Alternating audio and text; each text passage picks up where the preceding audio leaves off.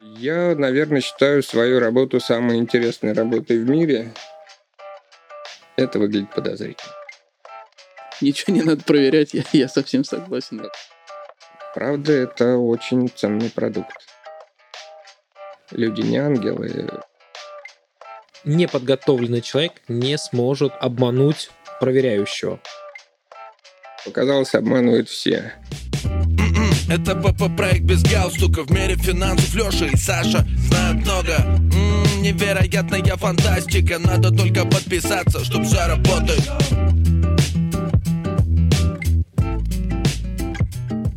Всем привет, с вами подкаст без галстука, Саша. И Леша. Ну что, у нас сегодня субботнее утро, значит, время записывать подкасты. Леш, ты сегодня выспался вообще перед записью? Нет, Нет? Точно не врешь? точно не вру.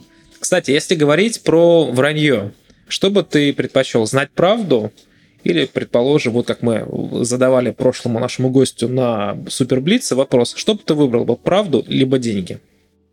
В зависимости от ситуации. Ага. А, В общем, сегодня я предлагаю поговорить про правду. И у нас сегодня есть замечательный гость. А, Этого гостя мы долго ждали. А, Дамы и господа, приветствуем Юрий Карнаухов, специалист по поли... Как правильно сказать? Полиграфолог, да, наверное, так. Частный полиграфолог. А, Юра, привет, тебе слово. Добрый день. Отличное начало. Но не для всех, да? Ну, не знаю, для всех, не для всех, но мы решили поговорить с тобой про правду. А с кем еще можно поговорить про правду, как не с человеком, который может эту правду проверить? А, но прежде чем мы начнем, а, Юр, расскажи, пожалуйста, вообще слушателям, а что такое полиграф, а, для чего он нужен, в каких ситуациях его используют? Давай так, и как ты это используешь в своей работе? Ну, вообще полиграф – это прибор. По сути, это медицинский прибор. Но под словом полиграф обычно понимают а, процедуру проверки детекции лжи. Поле много, граф пишу. Прибор, который меряет э, физиологию человека, вернее, ее изменения. Я задаю вопрос и смотрю, а, как организм проверяемого реагирует на мой вопрос. И исходя из этого, делаю вывод, а, значимость для его вопроса и предполагаю ложь или правда. Когда мы готовились к этому выпуску, э, существует множество вопросов, мифов, легенд, так или иначе связанных с детектором лжи. Э, Мы тебе, Юр, как эксперту, предлагаем сегодня либо развеять эти мифы, либо наоборот их подтвердить. Хорошо. Договорились? Ну, Попробуем. наверное, хочется наверное, начать с главного э, вопроса, либо мифа. Это о том, что детектор лжи можно обмануть. Детектор лжи – это я. Прибор – это просто прибор. Как у летчика табло приборов, как у врача э, рентгеновский аппарат. Его обмануть нельзя. Он просто показывает то, что видит. Можно попробовать обмануть меня, но это достаточно сложно, потому что полиграф это как пистолет в драке. Э, Кроме того, я очень хорошо умею им пользоваться. Ложь имеет э, признаки, и я умею это видеть. Обмануть можно, но очень-очень сложно. И чтобы обмануть меня, а, надо пройти хорошую подготовку. Нужен хороший учитель, и это займет достаточно много времени. Но я еще могу заподозрить, что меня обманывают, и тогда ничего не получится.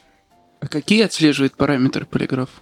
А, Значит, дыхание, а, наполняемость а, кровью сосудом, наоборот, да, кровь, насколько много крови в сосудах и количество кислорода в крови и кожно-гальваническая реакция. Ну, в народе называется ладошки потеют. Ну, там немножко чуть подсложнее, но, собственно, вот эти пять основных параметров, кроме того, э, частота сердечных сокращений, давление, естественно. Ну, в общем, то, что обычно врач э, меряет, когда вы приходите к нему на прием. То есть ты можешь еще и это давление сказать. Легко и просто. Это в текущем времени постоянно мне показывает, какое у человека давление. Поэтому я делаю вывод насколько ну, человек волнуется, так скажем. Целом вы честный, но у вас гипертония. Да, или вы вчера умерли, да. У вас нет давления. Возвращаясь э, к теме обмана. Да, я как понял, обмануть тяжело, но опять же, почитав в интернете э, информацию, которая есть в свободном доступе, говорят, что можно выпить успокоительное, э, принять какие-то антидепрессанты, алкоголь, и расслабившись, э, тебе проще будет обмануть э, или успешно пройти проверку там, где, возможно, ты бы ее не прошел без этих средств. Вообще это как-то помогает или это все миф? Ну, как вы себе представляете человека, который выпил или который э, успокоительных напился? Его видно еще, когда он идет ко мне по коридору. Э, это просто заключение, проверку проводить нельзя. Как-то поймать дозу, когда это внешне незаметно, а организм э, какое-то действие эти депрессанты, антидепрессанты э, делают, ну, очень сложно. И нет. В общем, мой ответ нет. Я просто увижу, что человек находится в состоянии физическом, э, в котором невозможно э, пройти проверку. Даже если я вдруг почему-то не увижу это просто визуально, с помощью прибора все станет на свои места, потому что прибор, по сути дела, полиграф – это медицинский прибор. А есть какая-то вот профдеформация, когда ты просто в жизни, и вообще, возможно ли это, есть э, какие-то навыки, которые помогают жизни определить? А, да, есть, но нельзя сказать, что человек рентген, э, и это еще, я бы сказал так, включаемая функция. То есть это надо увеличить внимание, следить за мимикой, следить за движением рук, ног э, человека. В принципе, возможно, это называется верификация, определение лжи без а, прибора. Э, я некоторыми навыками этими, конечно, владею, но вот так вот, чтобы в жизни все время я говорил, что этот человек обманывает, этот не обманывает, такого нет. Это включаемая функция, когда надо, я это делаю. А можешь несколько признаков каких назвать? Таких а вот? Самое основное правило, главное правило, что нету никакого верного признака лжи. Есть совокупность, а, есть эм, чему надо а, уделить особое внимание, но чтобы был какой-то э, железобетонный признак лжи, такого нет. Очень долго рассказывать, но есть эмблематические оговорки, как, например, вот в Болгарии, да, да, а головой машет как будто нет. Вот когда человек говорит да, а головой машет нет, это выглядит подозрительно. Это вот самое яркое. Или, как говорят, я твердо уверен, а плечами делает не знаю, то тоже, ребята, не все в порядке. Зачем вы так делаете? Выбирайте. Или, или уверен, или не уверен.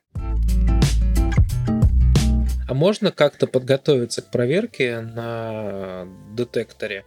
То есть, э, не знаю, успокоиться, либо же наоборот, давай по-другому задам вопрос. Бывает такое, что человек вроде бы и не обманывает, но он так сильно переживает, что условно на какие-то вопросы вроде бы он отвечает правдиво. Может ли детектор показать, что на самом деле он врет? Нет, э, я э, не просто задаю прямые так называемые проверочные вопросы.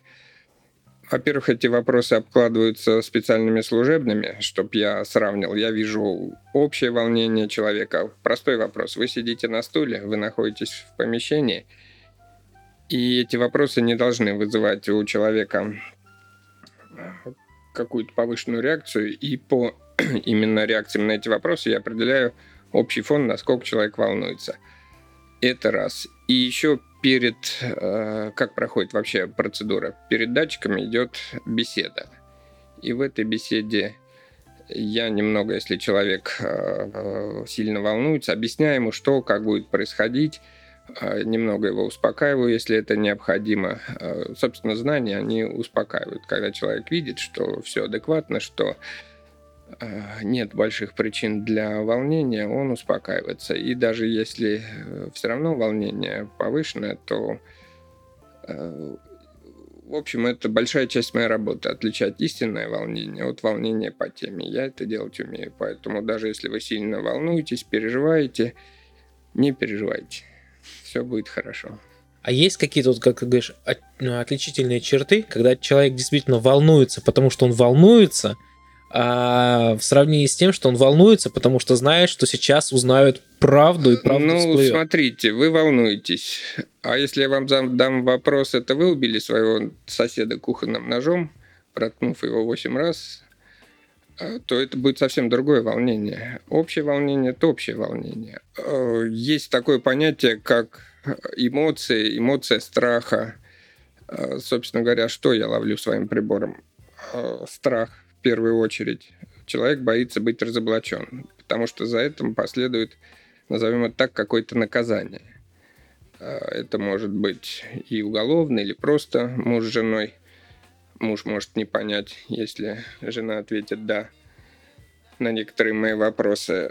Да, это определяется. Волнение по теме и волнение на конкретный заданный вопрос, они сильно отличаются, особенно если человеку есть что скрывать. Ты сейчас несколько случаев назвал, а какие вот такие у тебя были интересные клиенты?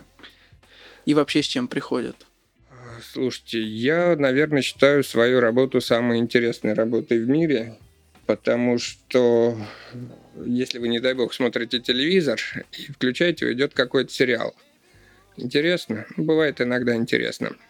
А у меня то же самое, только вживую. Э, Например, да, идет по телевизору матч, там Барселона-Реал, а в Волгограде да, играет Ротор. Вы идете на стадион и получаете большее удовольствие. Вы видите это вживую. Так же я. Но я не только вижу это вживую, но и, собственно, играю из ключевых ролей. А все случаи интересны. Прихожу каждый день на работу и думаю, что у меня сегодня? Любовный треугольник, детектив, что-то еще. Не бывает неинтересных случаев. Просто так ко мне не приходят. Ну, я, к сожалению, ничего вам не могу рассказать, потому что правило такое, никаких намеков, никаких рассказов, все конфиденциально, Э, никакой информации. Если вы придете ко мне на прием, пройдет проверка, об этом никто никогда не узнает.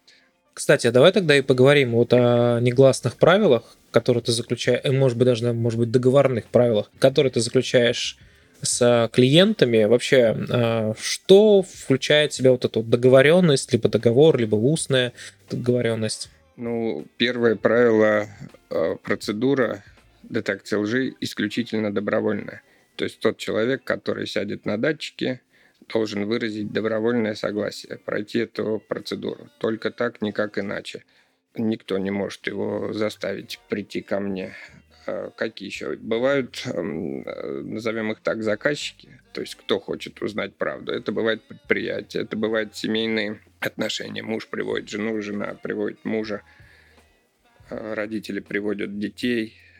Все зависит от того, собственно, кто ко мне приходит. Но правило, по сути дела, одно. Процедура добровольная, исключительно добровольная и конфиденциальная. А есть какой-то срок давности хранения таких дел, либо это бессрочно? Есть три минуты. Э, Человек уходит от меня, и все, он узнал результат. Правду ему говорит человек или нет, и все. Больше никакой информации никто никогда не узнает. Я все стираю, все удаляю, даже если что-то записывал. Исключение, когда, допустим, я работаю там с банками или с какими-то предприятиями, они, наоборот, требуют а, видео отчет, аудио отчет, как проходила процедура. Но это уже их правила, и, собственно, они решают, что дальше с ним этим делать.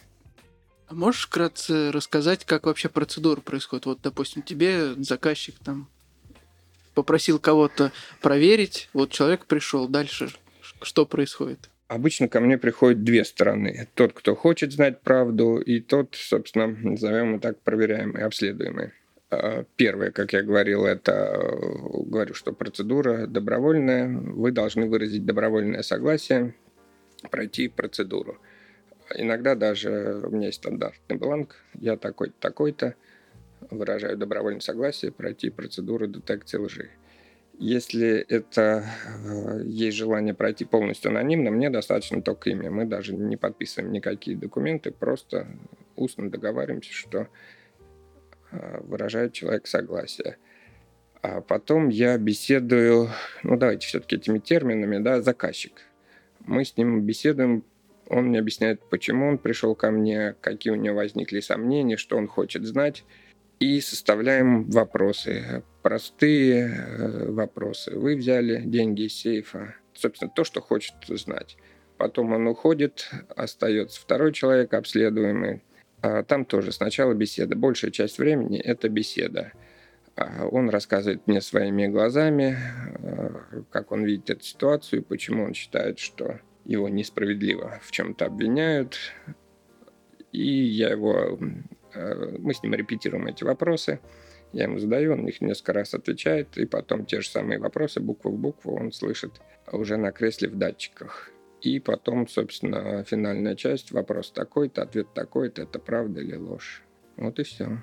А какой процент людей пытаются обмануть, а какой-то, не знаю, там сразу, может быть, говорят, ничего не надо проверять, я, я совсем согласен, это да, кстати, бывает такое достаточно часто.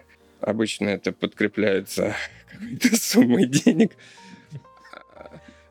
Но я скажу так, процент, мой личный процент обвинительных и оправдательных, ну, может, громкое слово, приговоров, да, заключений моих, 40 на 60. В 60% случаев я опять громкое слово, оправдываю человека, в 40 говорю, что человек обманывает я это связываю с тем, что а, не все соглашаются. Если человек чувствует за собой какую-то вину, он старается ко мне не прийти.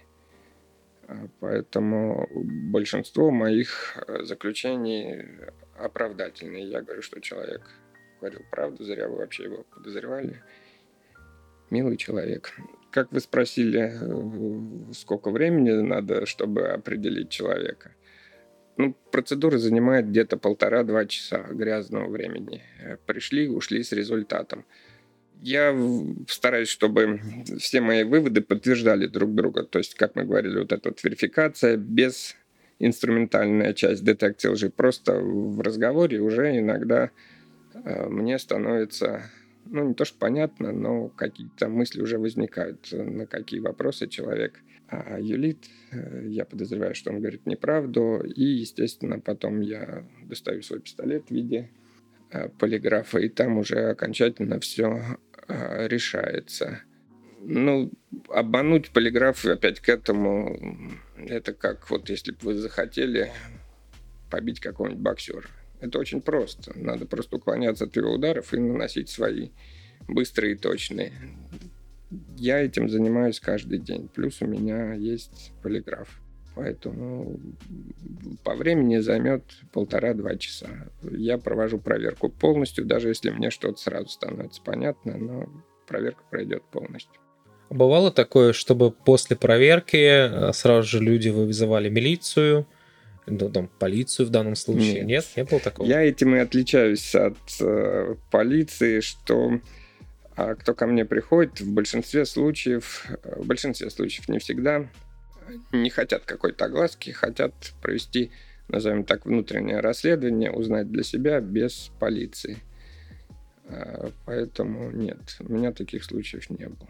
А кто чаще пользуется твоими услугами? Какие-то компании, те же самые банки, либо просто э, физические лица, которые хотят узнать правду? Физические лица. Если банки, там просто сразу достаточно большое количество сотрудников надо проверить. По количеству, может, они и превышают чем частные лица, но чаще вот именно обращение, конечно, от частных лиц. А если говорить про, опять же, какую-то бизнес-идею, бизнес-модель, сколько в среднем там в неделю у тебя может быть проверок? Ну, физически я могу, если на разные темы проверка, то есть не один человек приводит несколько человек, то могу качественно сделать три проверки в день потому что ну, полтора-два часа, небольшой перерыв, и в ночное время нежелательно. Люди должны спать ночью, а не полиграф проходить. Если это проверка на одну тему, то есть есть круг подозреваемых, да, вот был сейф, сверху лежал ключ, пропали деньги комнате было там 8 человек, то здесь э, я гораздо побольше могу людей проверить, потому что тема одна, у меня уже есть шаблон, и не надо некоторое время меня занимает, назовем так, вникнуть в тему. Э, Три человека в день, если это разные проверки, я могу делать. А если кто-то хочет стать полиграфологом, вот что для этого нужно? Может быть, э, просто есть такое мнение, да, что это там э, обязательно какие-нибудь служащие МВД, да, и так далее, или там спецслужб. Вот какими знаниями, навыками обладаю я. Это как бы кто к этому не относился, к этому слову, психология, физиология человека, биология. Достаточно большие по объему знания и, ну, наверное, все-таки это смежные сферы. А как устроен человек, грубо говоря? А что происходит в его организме, когда он обманывает внешне и внутренне? Почему человек обманывает? некоторые знания из риторики, как вести беседу, логика. Ну, это ремесло, это не искусство. А, иногда говорят, вот искусство там, полиграфолога или искусство хирурга. Вот я очень против этих выражений, потому что искусство подразумевает, ну, что-то непонятное, неосязаемое, получится, не получится. Э, ремесло. То есть, если я все сделал правильно, все хорошо сделал, то у меня будет результат. Чтобы стать полиграфологом, надо выучиться на полиграфолога. Есть специальные, не знаю, как их назвать, курсы, обучающие программы. И плюс опыт, и плюс еще другие знания. Ты можешь описать вообще, как э, построен твой рабочий день? То есть ты приходишь на работу, с чего ты начинаешь? Ты условно знаешь, что у тебя условно, там в 12 часов придет клиент на какую-то проверку, ты к этой проверке как-то готовишься заранее?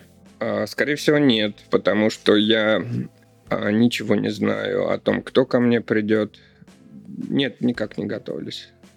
То есть человек тебе просто записывает, он не говорит сразу, что... что ну, иногда я спрашиваю хотя бы какая тема, но это даже не столько, чтобы мне как-то подготовиться, а чтобы как-то подготовить человека. Я ему обычно объясняю, что сколько времени займет, как примерно будет проходить процесс некоторые вопросы, которые его волнуют, ударит его током, не ударит его током, там, процент выживаемости. Э, но нет, я никак не готовлюсь, потому что, чтобы подготовиться, мне нужна какая-то информация. У меня ее практически никакой нету.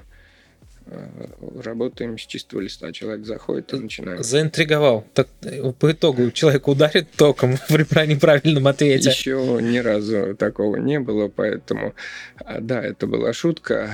А, процедура абсолютно безопасна и безвредна для человека. Никаких а, магнитных полей, никаких токов, никаких чего бы либо, что могло как-то повредить или создать дискомфорт для э, обследуемого.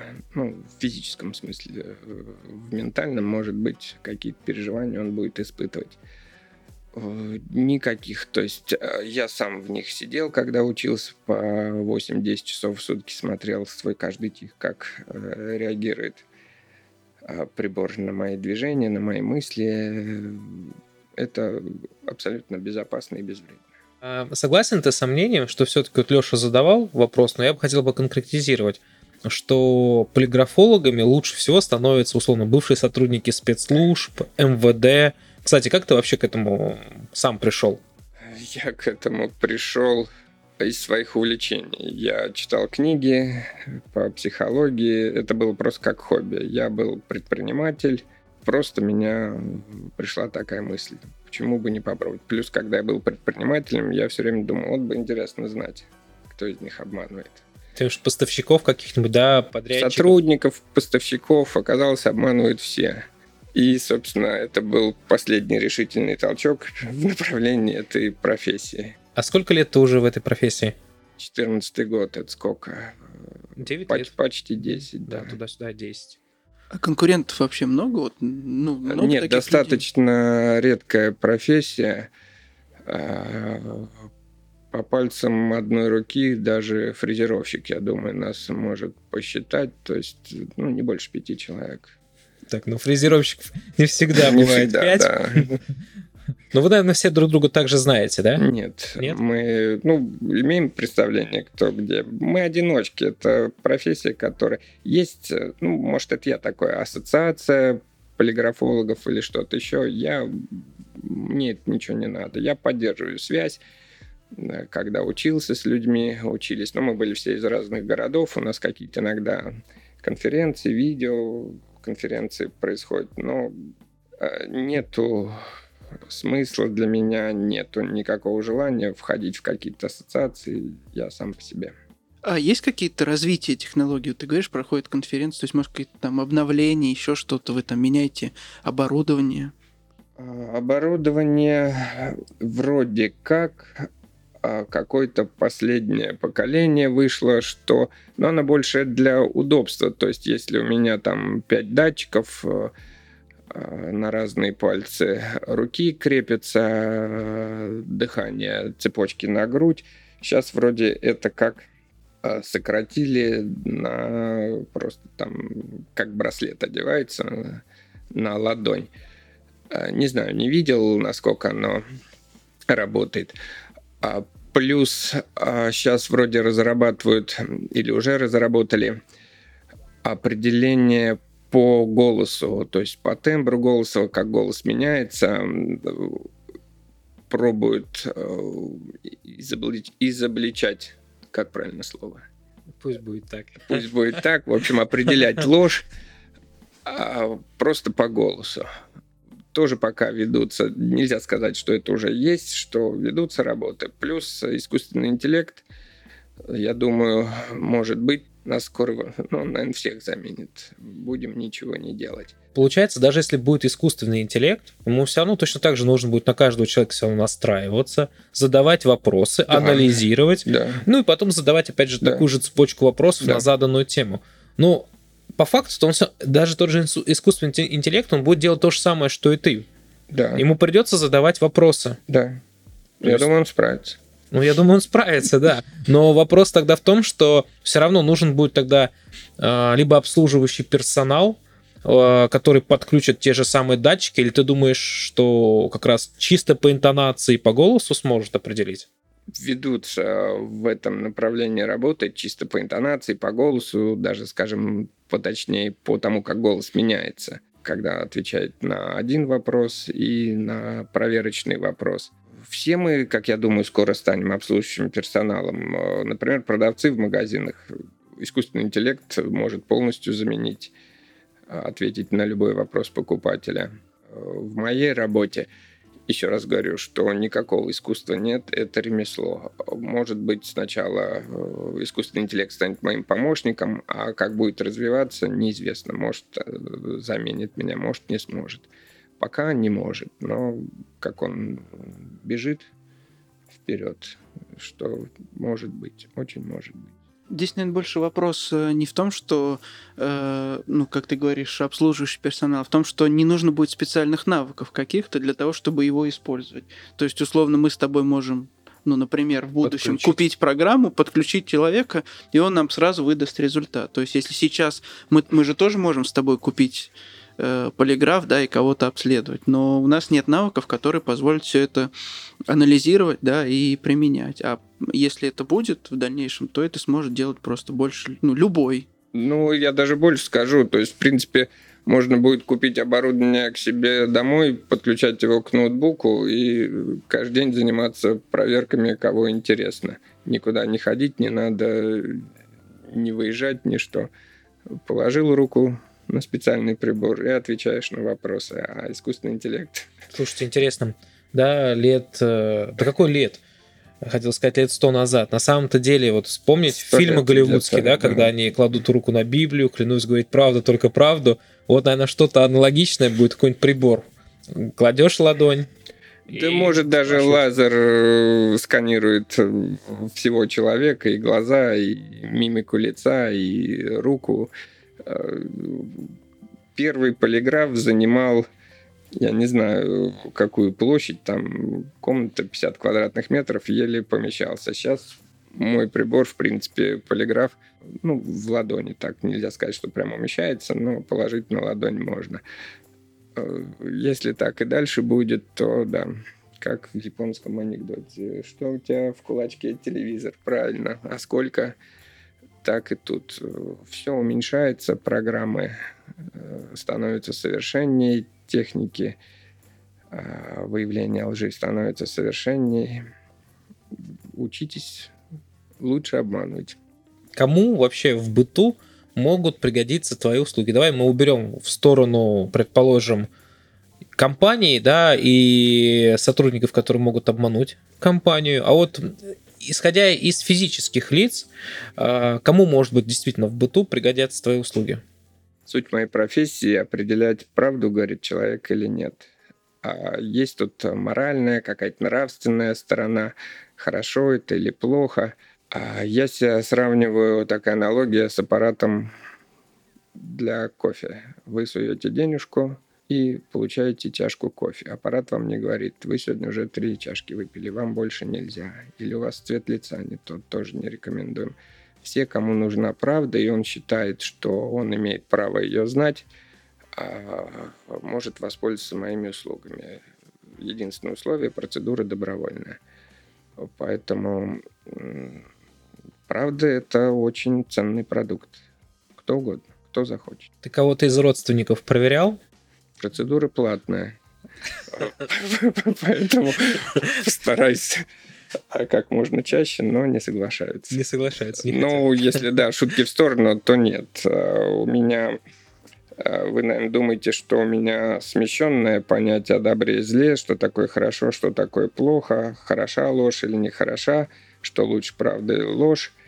Ну, я также думаю о вас. Да, мои знания, мой опыт э, сильно изменили мое мнение о человеке. И вот эта знаменитая фраза «все лгут». Раньше я ее как шутка воспринимал, а теперь, оказывается, это правда. Все лгут – это правда. А, нет, я никого из родственников только в шутку угадать число, такие какие-то фокусы ни к чему не обязывающие провожу, а так никаких. Ну, то ты проводишь, смотри, а, без прибора, уже за счет своего приобретенного навыка, когда ты говоришь, что ты знаешь приблизительно как раз вот по жестам, мимике, эмоциям, а, там узнаешь правду. Вот, вот здесь ты ставка. Я не могу поймать, если мы сейчас договоримся, я попробую угадать число, которое вы загадали, да? А если не будет ставки, то мне будет очень сложно сделать. А Вы что ничего... ты подразумеваешь под ставкой? Ну, смотрите, когда человек сидит у меня в кресле и обманывает он меня или нет, а там всегда большая ставка. Вы изменяли своему мужу, в скобках жене? Ставка есть? Есть. Есть. А это вы взяли деньги из сейфа в количестве э, двух сантиметров пачки? Ставка есть? Вот эта ставка. То есть это а наказание, возможное наказание, которое последует за тем, что вскроется правда. Вообще я угадаю твое число за тысячу рублей. За тысячу рублей нет, а за сто тысяч можно даже э, и без полиграфа, да. Ну, то есть человеку просто будет больше эмоций, если он понимает, он что он страх, может, что он страх. Я ловлю э, в большинстве случаев, в большинстве случаев страх. Иногда это восторг надувательства. Приходят люди и радуются, как они хорошо всех обманули. Это немножко, да не немножко, а абсолютно разные эмоции. Э, да, ну в основном страх. И страх это такая эмоция, которая, даже если вы хороший актер, вы внешне можете легко скрыть. Но ваше сердечко, ваша вегетативная нервная система – если вы сидите на стуле, а мимо пройдет тигр, слегка задев вас с хвостом, э, невозможно. Невозможно заставить свое сердце биться больше или меньше. С дыханием как-то можно работать. А то, что кровь у вас будет э, быстрее гораздо бежать по вашим сосудам, и в ней будет больше крови, это больше кислорода, это факт научный. И там еще много признаков. То есть э, человек готовится к каким-то действиям, или бежать, или драться. Ну, есть еще реакция «замри», конечно. Страх его невозможно скрыть, внешне возможно, а то, что происходит у вас в организме, невозможно. Получается, если мы попробуем резюмировать все, что мы сказали, можно прийти к итогу, что неподготовленный человек не сможет э, обмануть проверяющего. Не сможет. И даже подготовленный, э, ну, он должен обладать э, такими же знаниями, умениями, как я. Я уже приводил пример с пистолетом, да? А, то есть человек должен э, самооборону без оружия, самбо, быть мастером спорта по самбо. Я мало того, что у меня есть пистолет, но я им хорошо пользуюсь. Очень сложно, очень сложно. Проводят такие, э, скажем так, занятия, обучают людей, там, высших дипломатов и прочих, которые рискуют быть подвержены процедуре детекции лжи, обучают. Ну и там с той стороны тоже сидят люди, которые это предполагают. А вот если ты пойдешь на полиграф? Если тот полиграфолог, который будет меня проверять, будет знать, что я полиграфолог, ну, во-первых, он по-другому работу выстроит. Вся надежда на то, что э, не будет э, подозрения, что я э, противодействую. Я думаю, я э, здесь будет соревнование равных людей если второй полиграфолог, который будет меня проверять, не будет знать, что я сам полиграфолог, обладаю этими знаниями, то может быть 50 на 50. Если он будет знать, что я полиграфолог, то нет. То есть получается, если э, в твоей профессии ты кого-то проверяешь, тебе желательно бы, наверное, знать, да, род его занятий, чем он вообще занимается, э, ну, чтобы, опять же, как ты говоришь, правильно построить логическую цепочку вопросов. Или это не взаимосвязано? Ну, не так немножко. Большая часть проверки – это беседа. Без датчиков мы сидим друг напротив друга и мило беседуем. И по этой беседе мне уже много становится понятно, кто он человек, какой его психотип, а что для него там, какие ценности, радости в жизни, а, почему бы он мог а, сделать то, что его обвиняет, или почему бы он не мог это сделать. И э, по этим признакам я уже примерно... Ну, то есть, если передо мной будет сидеть полиграфолог, я просто по разговору пойму, по его манере говорить, по риторике, э, что человек обладает какими-то знаниями. Просто прямой вопрос на полиграфию. Вы умеете противодействовать процедуре? Ответ да или нет. И вся подготовка летит на смарку. Ну, еще раз говорю, я не владею в совершенстве техникой противодействия. Она, я думаю, что достаточно секретна.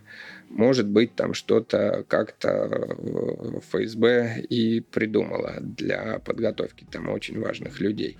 Может быть. Но мне было бы интересно проверить такого человека. Мне вот тоже было бы интересно, знаешь, какая-нибудь битва полиграфологов или там один полиграфолог среди нескольких людей ищет другого полиграфолога. Ну, не, некорректно будет, некорректно. Полиграфолог всегда сильнее, он вооружен. Э, человек сидит э, перед ним, а я... У меня есть аппарат, э, датчики. Тот, кто вооружен, тот и сильнее. Ну, я единственное хочу сказать, что развеять самые распространенные страхи и сомнения. То есть, если у вас есть желание прийти ко мне, и вы почему-то э, боитесь или не знаю, как правильно подобрать слово, стесняетесь, или у вас есть какие-то причины, э, приходите. Процедура не наносит. Я частный полиграфолог, я без погон, не из структур э, МВД и прочих. Э, это очень ну, мягкая процедура, то есть никоим образом я не наврежу ни физически, ни морально обследуемую. Если вы чего-то боитесь, то, скорее всего, кроме того, что кто-то может узнать правду, то вам этого не надо бояться допустим, приходит человек, э, допустим, он работает в какой-то там, я не знаю, в магазине, uh-huh. вот, и его привели, он же, наверное, не знает, зачем его привели, что конкретно хотят узнать, там, э, и условно, например, э, хотят узнать, что там из сейфа кто-то деньги украл, а он uh-huh. приходит и, не знаю, там, по 100 грамм сахара в день там перевешивает людей. И вот он приходит и не, невероятно по этому поводу волнуется. То есть ты Но сможешь тоже- различить вот это... Да, да. э, Вот вопрос. Вы сидите на стуле. Это нейтральный вопрос. э, Он не должен вызвать у обследуемого каких-то дополнительных эмоций, связанных с какими-то его неправильными действиями. А вопрос это вы взяли деньги из сейфа. Если а, человек не брал, а ворует сахар, то он на этот вопрос легко и просто ответит. Главное, чтобы не спросили про сахар. А, но заказчик, он, у него какие цели? Есть работа, наносится ему как-то ущерб или нет? Там, скорее всего, будет и про сахар, и какао, и что там еще возможно. Вы каким-либо образом причиняли ущерб работодателю, к примеру?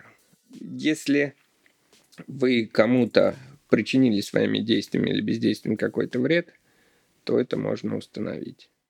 Ну, ты, наверное, тогда будешь дальше спрашивать, что конкретно, да, или нет. В зависимости от заказа. Заказчик, заказчик. Вот мне ставит задачу узнать то-то, то-то.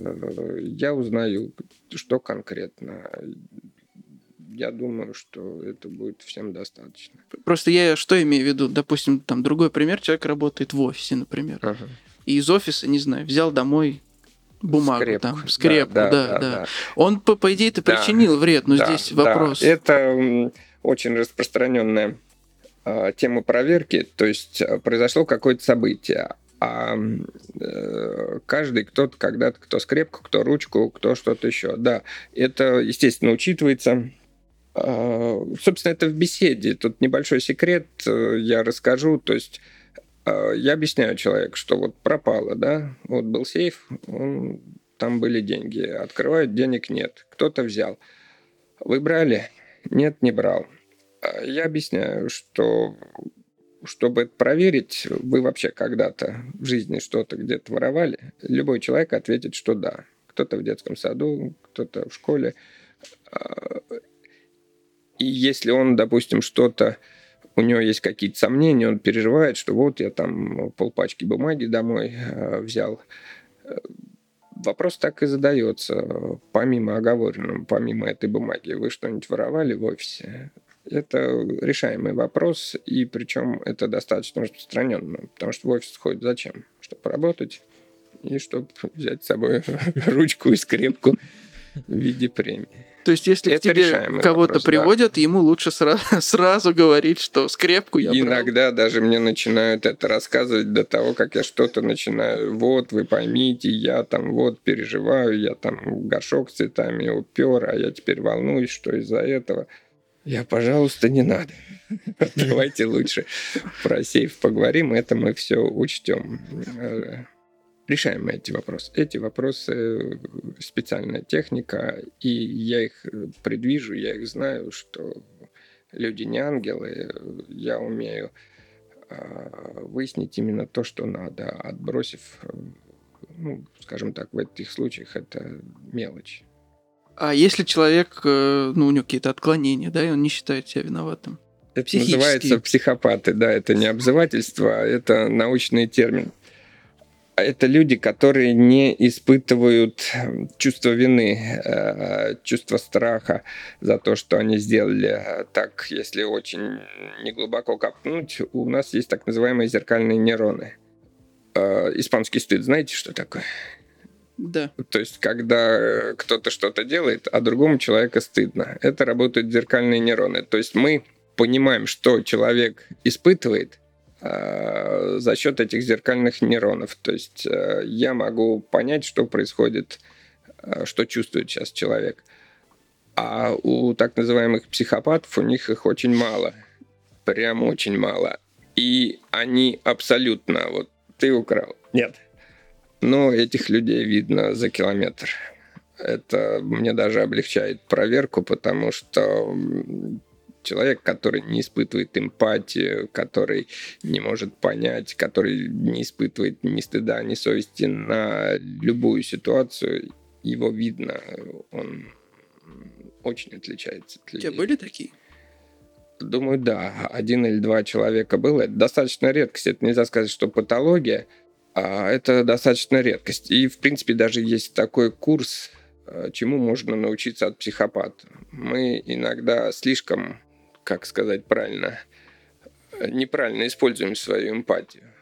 Специальный курс, то есть э, как сказать человеку нет. Нам вот вроде неудобно сказать нет, а мы говорим, попросят что-нибудь сделать, э, там останется после работы, доделай работу, зачем тебе домой так рано? Неудобно как-то, да, хорошо. А психопат скажет, да ты что, сошел? Нет. Если ты плохо расслышал, еще раз нет. А, поэтому, в принципе, у них есть чему поучиться. Да, эти люди могут обмануть на уровне датчиков, полиграф могут. Но они себя выдают только когда заходят в кабинет. Их видно сразу. Слушай, а можно давай тогда поподробнее, потому что вот это будет очень интересно а, подискутировать над тем. Вот действительно люди, которые категоричны, резкие, да, чаще всего, это значит, у них уже начались какие-то отклонения, либо это просто склад характера такой, чтобы здесь не запутаться. Не-не-не-не. Это просто э, количество э, зеркальных нейронов очень сильно отличается, скажем так, от условной нормы. А человек не испытывает эмпатию, он не понимает, что испытывает другой человек. Аутизм это тоже из этой серии – а если человек какой-то резкий характер, а, что-то еще, он все равно испытывает страх быть разоблаченным. Тут э, легко и просто. Не испытывает страх быть разоблаченным вот именно а, психопат. Он просто это не умеет делать. Он и на вас вот так вот смотрит одним глазом, пытается понять, что вы чувствуете. Мы как бы можем примерно понять в разговоре с человеком, что он ощущает, что он чувствует. Психопат не может. Из-за этого он не испытывает никакого страха, никакой вины, ему просто это не знаком. Он бы рад научиться, но не может. Ты до этого говорил, что ты не сообщаешь, да, в полицию и прочее, а вот если какой-то серьезный случай, ну, не знаю, там убийство, изнасилование, еще что-то, какие-то, ну, как... Ну, понятно, что моя гражданская обязанность, э, э, ну, смотрите, что самое распространенное, жена и муж, да, Э, самая распространенная половина случаев всех моих проверок – это семейная верность. Приходят и выясняют, даже если я, да, то есть э, выясняю, что кто-то кому-то был неверен, я не иду в полицию и не сообщаю об этом. Это здесь закон не нарушается. Нет у меня таких случаев, я думаю, даже быть не может, потому что если произошло убийство или что-то еще, то там уже без меня начинаются следственные действия. Единственное, у меня вот бывают э, ну, достаточно распространенная практика – это отношения отчима и пачерицы. Да, бывают. Но на уровне, что я должен, обязан сообщить в полицию, у меня такого не было. Если будет случай, ну, я думаю, что, скорее всего, если я ко мне приходит проверить, есть ли отношения между, к примеру, падчерицей и отчимом. Если я говорю, что да, есть, то они, я думаю, сами э, заявят и сами решат, а, что дальше делать. Но у меня не было а, таких явных случаев, когда я должен, обязан заявить в полицию. А, Юр, а в таком случае твоя проверка на полиграфе является доказательством в суде? Она может как-то быть использована? Решает судья. То есть, в принципе, наверное, нет. Если судья решит что мое исследование можно использовать для вынесения решения, то тогда да. Ко мне достаточно часто обращаются адвокаты, вот мы хотим, значит, своего клиента привести, и чтобы вы сделали заключение, и мы с этим побежим в суд. Ну, я всегда предлагаю, что сначала спросите судью. Он может сказать, собственно, где вы были, когда вы были, что это такое вы мне принесли.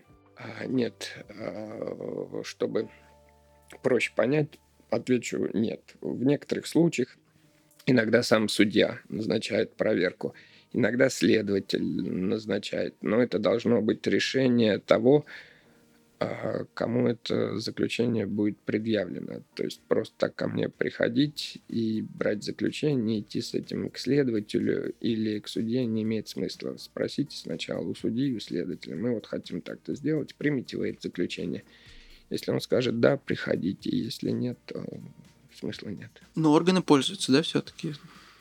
Иногда, в редких, наверное. Иногда по каким-то своим э, причинам, иногда пользуются, иногда не пользуются. Нет большой практики в этом. То есть, э, в принципе, наверное, я часто встречал, э, ну, в полиции прям там комната, кабинет, э, детектор лжи как-то они это используют. Но если бы это было распространено, то, в принципе, что каждое дело, собственно говоря, о чем мы здесь все собрались, вот это вот выслушаем одного свидетеля, другого свидетеля, вон детектор, иди, и все будет ясно. Ну, а, Это кстати, а почему пользуется. тогда не используют действительно это в работе?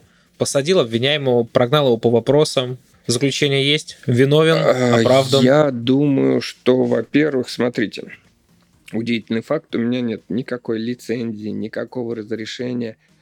Нету не потому, что я ее не взял, а потому, что у государства нету ко мне никаких требований. Если бы можно было где-то в государственном институте отучиться, и мне бы дали государственный образец какого-то диплома, а я бы был бы рад и пошел бы, собственно говоря, и отучился, и получил. В связи с этим, смотрите, люди разные, да, тут может быть нечестная игра, то есть э, начать подкупать полиграфологов, будут приносить результаты. Чтобы этого не было, полиграфолог должен быть там как-то аттестован, пройти э, подготовку, дать какую-то клятву, наверное, что в случае, если он даст ну, недостоверный результат, это тоже должно быть как-то уголовно наказуемо. Поэтому пока этой системы нету. И, наверное, поэтому ни судья, ни следователь часто не пользуются нашими услугами. То есть, получается, по факту, в лучшем случае, а, полиграф может стать дополнительной уликой, либо дополнительным Да, там, а, Да, звеном косвенный, для принятия косвенный, решения. Косвенный, да. Это если судья примет такое решение а, принять мое заключение и учитывать его при вынесении решения. Бывают, да, и в громких случаях, когда там резонансное какое-то дело, там, я слышал, проводилась проверка, но в массово такого нету. Юр, мы заканчиваем а, нашу беседу. Но в конце беседы мы решили перейти на новые вопросы. Это короткий блиц. Итак, книга или фильм? Без сомнения, книга. А лучшая книга, которую ты прочитал за последнее время? Э, Выгодский «Мышление и речь». Это научная книга. Научный труд. Спорт или отдых? Это одно и то же для меня. Деньги или правда? А, Это не противопоставление. Почему вы их противопоставляете? Нужно выбрать одно. Ну, наверное, правда, потому что правда это деньги. Ну, во всяком случае, я умею это делать. Комфорт или стиль? Комфорт. Зачем нужен стиль, если он некомфортный? И финальные два вопроса, которые мы всем задаем. Э, Первое. Кого бы тебе из э, людей было бы интересно э, услышать на нашем подкасте или тему, которая тебе была бы интересна? Слушайте, не знаю, у меня очень специфическая работа, специфические мои интересы, увлечения, поэтому не отвечу. Правда, не отвечу. Ну, тему, может быть, тогда не. А, Потому что мне бы интереснее было этих людей самому поспрашивать с использованием того, что я знаю, умение, умею и оборудование. И темы у меня тоже, которые меня интересуют, достаточно специфические. В таком случае финальный вопрос. Ага. Даже это не вопрос, а лайфхаки, советы, которыми ты готов поделиться с нашими слушателями. Не обязательно касаемо твоей профессии. Просто Слушайте, да, у меня есть один э, лайфхак, он же совет. А, Смотрите, очень часто ко мне приходят люди и говорят, как же так случилось? Вот стоял сейф, на нем был ключик, чтобы не потерять. Все родные, близкие, жена, дети, кто-то из них взял. Если у вас есть дома какие-то деньги, ценности и вообще общий совет, не провоцируйте людей на какие-то нехорошие действия. Прячьте деньги, прячьте ценности. Ключ от сейфа прячьте, иначе вы рискуете оказаться у меня в кабинете. Всегда, всегда ко мне приходят. Да не может быть. Вот, ну не может быть. Все, все друзья, все коллеги, все, даже родные, близкие, кто-то из них один взял. Не надо провоцировать людей.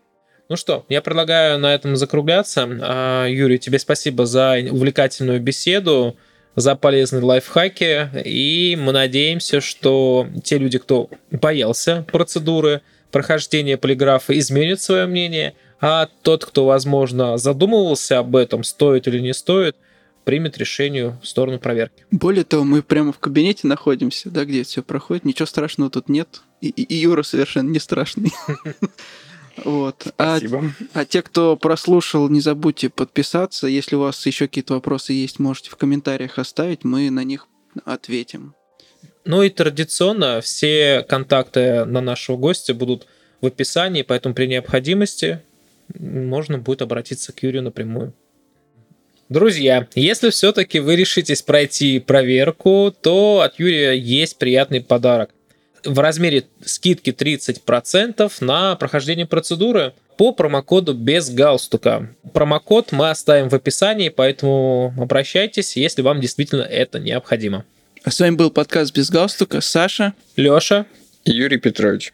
Всем привет. Пока-пока.